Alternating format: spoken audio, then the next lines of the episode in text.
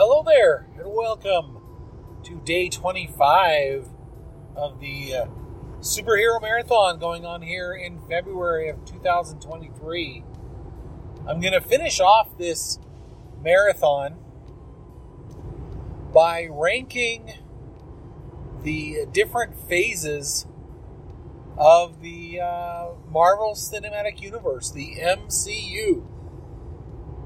There has been officially 4 phases of the MCU that have completed, and the 5th phase has just started with Ant-Man and the Wasp Quantumania.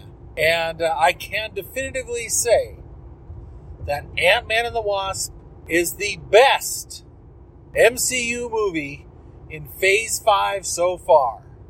Not a hard thing to earn at this point because it's the only movie in Phase 5. But since Phase 1 here is so small, my hope here is that I won't talk too long on these last few days of the marathon. I do apologize. I am on the road. I am driving. So the audio quality may not be as good as I would want it or as you would want it. But hey, this is where we're at. I got to finish off this marathon. And I might as well take use of the time that I have in the car while I'm traveling. So I'm going to try to keep a watch on my time and not go on and on and on about all these different movies in the MCU. I'm just going to try to keep it brief and rank these things in order and speak briefly. Now for phase 1, we have 6 movies over the course of 4 years, or I guess maybe 5 years, from 2008 to 2012. However, I don't think it's fair to leave the Avengers movies to rank those with the other movies that are in that phase because, of course, those ones are going to win. Well, maybe not all of them, but for the purposes of this ranking, I took the Avengers movies out. There was 4 Avengers movies. There was The Avengers in 2012. There was Avengers Age of Ultron in 2015. And then, of course, we have Avengers Infinity War in 2018 and Avengers Endgame in 2019. So I'm lifting those movies, those 4 movies, out of the ranking that I'm doing. I guess if I were to rank, and I'm going to be doing these rankings from the lowest to the highest. So I guess if I were to rank the Avengers movies in their own bracket, I would probably put Avengers Age of Ultron as the lowest ranked Avengers movie. I did like it. I like the concept of Ultron. I like the Vision and how that became an integral part of the Ultron storyline and ultimately how they brought that to be. I liked seeing them all together, and of course we got the Scarlet Witch and Quicksilver in there, and there were so many good pieces. But when you compare it with these other movies, it does rank the lowest, unfortunately. And then number 3 would be the first Avengers movie, The Avengers, and that's not to say that it was bad. I mean, up until that point, that was such a culmination of bringing a close to phase 1 and giving us something we had never, ever seen before in a comic book movie or in cinema in general, is having all of these movies build these characters and then having them combine into one team and all come together in this movie. It was quite the achievement, quite the benchmark, I guess, or milestone in definitely comic book movies. And it really achieved something. It did something that had never been thought of before. Or maybe it had been, but you know what I mean. So yeah, great movie. But not quite enough to top what we got with the last two Avengers movies. And since Endgame was the culmination of the entire first three phases of the MCU, and it meant so much and brought so much together, you have to put that at the top. So Avengers Infinity War is number 2, and Avengers Endgame is number 1, as far as the Avengers team-up movies go. So there you go. There's that. I figured I might as well get that out of the way in this first round here on the marathon. I think most people would agree with that ranking for the Avengers movies. But let's get back to the regular movies of Phase 1. Of course, it was all kicked off by Iron Man in 2008, and that movie made everything possible for the MCU. It proved the concept that you could do something unique and different with superhero movies and with a character like Iron Man. But as I said, I'm ranking these lowest to highest, and so I had to pick what was the lowest ranked movie of Phase 1. And I guess I'm going to have to go with Thor, which came out in 2011. I'm a little bit sad by that because I really like the movie of Thor. I like Chris Hemsworth playing that character. Of course, Tom Hiddleston as Loki was the breakout star of the whole MCU franchise. Well, I mean, not that there aren't others, but I mean, I don't know if they anticipated Loki being such a big deal or whether he was just going to be a role to play in this Thor adaptation, because he is the foil for Thor and the whole family dynamic between Thor and Loki and Odin and all that had to be established, right? That had to be part of the core of this movie. And I really like that dynamic. I really like these actors. I really do think that Tom Hiddleston kind of stole the show for Thor. But there were so many elements that I liked. I've always liked the Warriors 3 and, kind of the buddies of Thor. And in and of themselves, they're pretty cool. And so they were a part of this movie.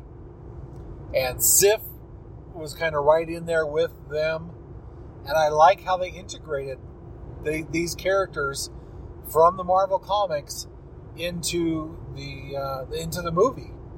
That was a lot of fun. I liked at the end when they brought in the Destroyer.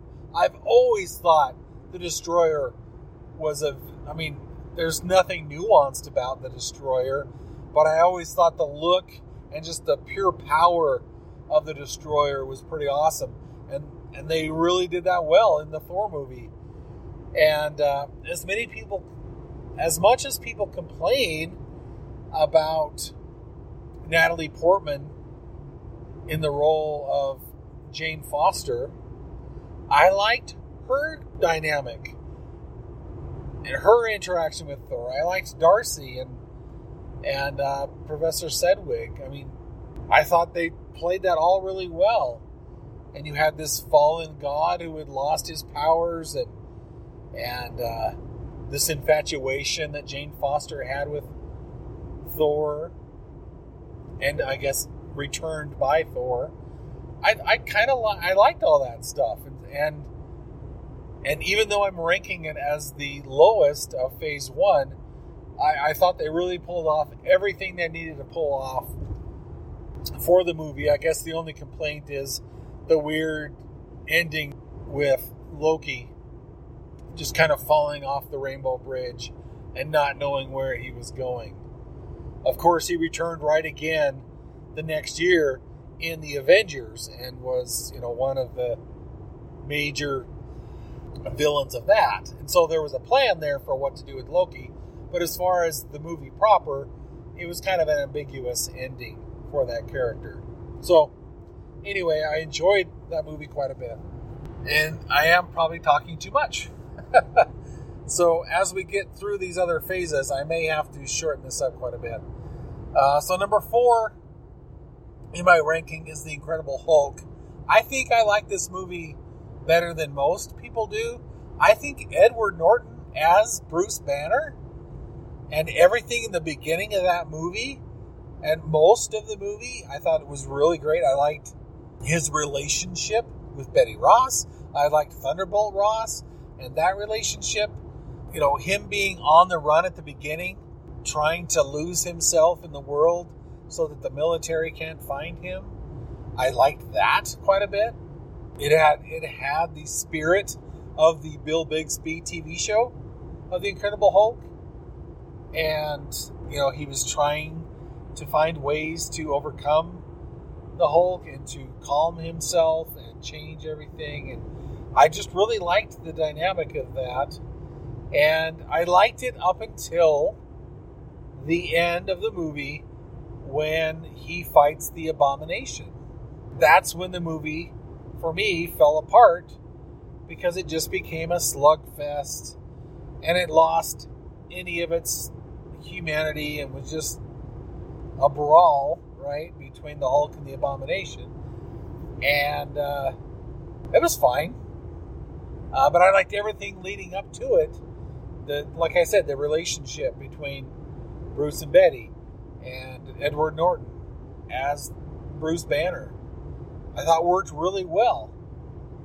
And the Hulk's interaction with the military and these sonic weapons and all the things that they did to develop anti-Hulk stuff was great. It was part of the comics and all that kind of stuff. So, but it was just that last scene that really kind of blew it for me.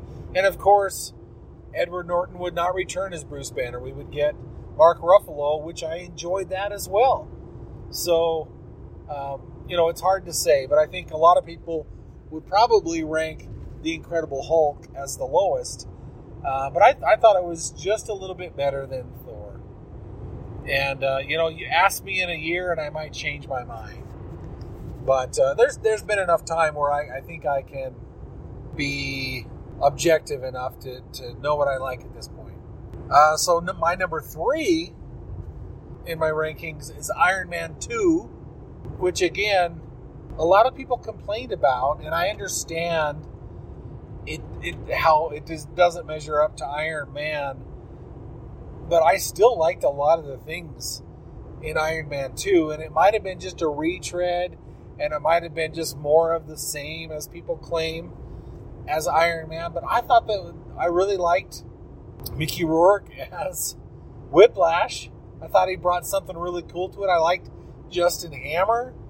And I think, you know, continuing all the stuff with Tony Stark worked really well and established more with Penny Potts and Happy and all that stuff. And I thought it worked pretty well. And it was a great follow-up to the first Iron Man. Raised the stakes, so to speak. And yeah, there was a lot of world building going on. I won't disagree with that. But I liked what I got out of that. And I thought it was pretty good. So you can probably anticipate what's next then, right?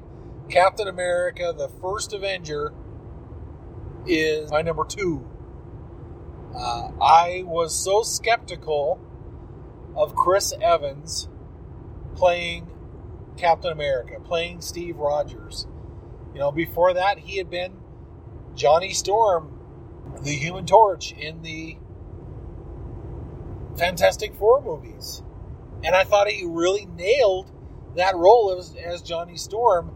And I just could not picture him leveling up to Steve Rogers and embodying that character. But how wrong I was. Chris Evans really stepped it up, really stepped into that role of Steve Rogers being the, you know, the Boy Scout soldier, can-do attitude.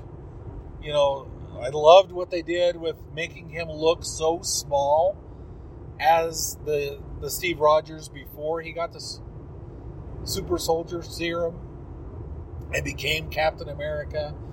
I liked how they downplayed his role as Captain America. They didn't put him out on the front lines. They made him the USO troop poster boy or whatever for the army. But he was so much more than that, and he had to prove that. And the whole thing with him and Bucky, and him and Peggy Carter, and I thought the performances were great in there. Tommy Lee Jones was a great, what was he, a general or whatever he was?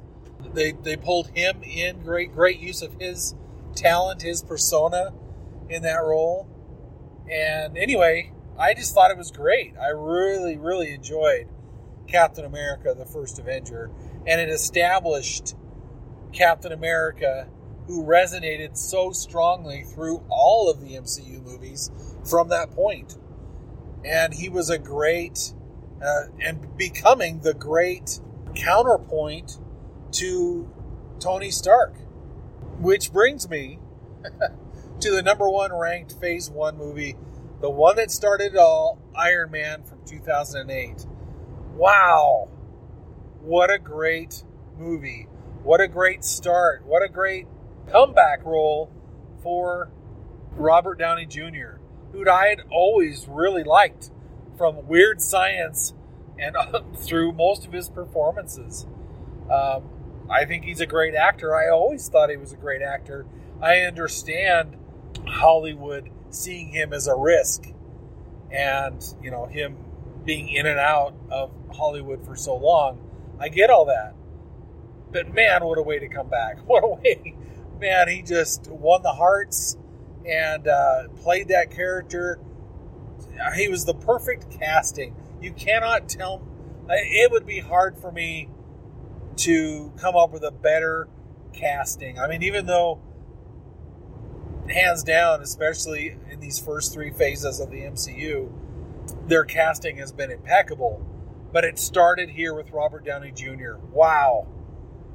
He just delivers on every level. He is Tony Stark. He is Iron Man. You cannot separate them. It's just, he just did such an amazing job.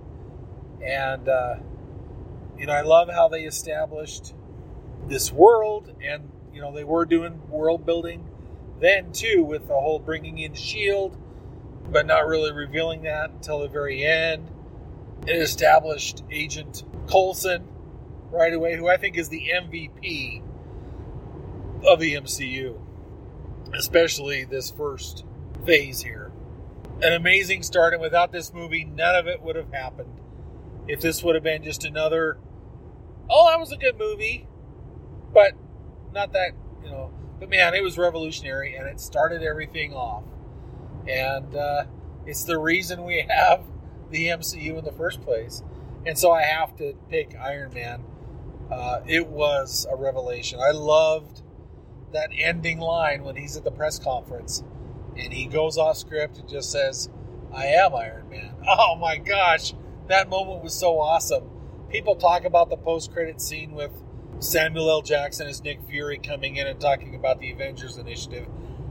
That didn't blow me away. It was the ending line there of the movie, and just the whole movie in general was great. Yeah, you know, maybe the fight between Ironmonger and Iron Man wasn't the, if you ranked all the battles in the MCU, yeah, maybe it wasn't the greatest, but I love Jeff Bridges in that role, and yeah, good all around, man. Congratulations for Iron Man and the dawn of the MCU.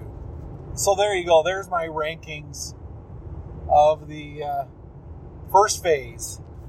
Wow, I thought that was going to be a lot shorter. I am going to have to really back off on my comments, especially as we get into Phase 4. Holy cow, so much to talk about there.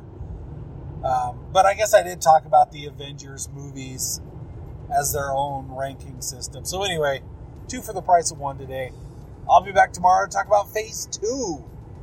Maybe you can make a list and see where you think your ranking is for Phase 2 when you come back tomorrow and listen to what I thought. That's all for today. Please head on over to patreon.com/journeyinto. I'd love to have you come support me over there at whatever level you feel comfortable with. I try to put extra stuff on there for the Patreon members. At least once a month, you're going to get the monthly address. And, you know, if you're interested in the Trekkin' podcast or the Comics Cave podcast, take a look at there. I have free trials. You can check it out for 14 days and decide if you want to keep going with supporting. But I'd love anybody over there at whatever level. I'd love to get your support and your voice over there. I haven't been doing a lot of polls lately. I need to get back to doing more polls so that the Patreon members have a say or can have a direct connection to the content that I'm providing over there. So anyway, check it out. Talk to you tomorrow. Bye-bye.